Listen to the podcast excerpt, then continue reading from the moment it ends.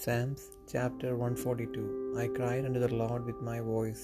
With my voice unto the Lord did I make my supplication. I poured out my complaint before him. I shewed before him my trouble. When my spirit was overwhelmed within me, then thou knewest my path. In the way wherein I walked, have they privily laid a snare for me. I looked on my right hand, and beheld, but there was no man that would know me. Refuge failed me, no man cared for my soul. I cried unto thee, O Lord, I said, Thou art my refuge and my portion in the land of the living.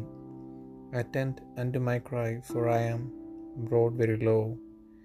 Deliver me from my persecutors, for they are stronger than I.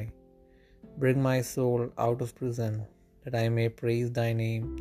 The righteous shall compass me about, for thou shalt deal bountifully with me.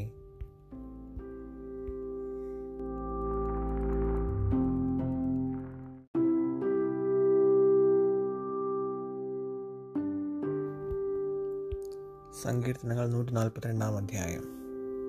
ഞാൻ യഹോവയോട് ഉറക്കെ നിലവിളിക്കുന്നു, ഞാൻ ഉച്ചത്തിൽ യഹോവയോട് യാചിക്കുന്നു. അവൻ്റെ സന്നിധിയിൽ ഞാൻ എൻ്റെ സങ്കടം പകരുന്നു, എൻ്റെ കഷ്ടത ഞാൻ അവനെ ബോധിപ്പിക്കുന്നു. എൻ്റെ ആത്മാവ് എൻ്റെ ഉള്ളിൽ വിഷാദിച്ചിരിക്കുമ്പോൾ നീ എൻ്റെ പാതയെ അറിയുന്നു.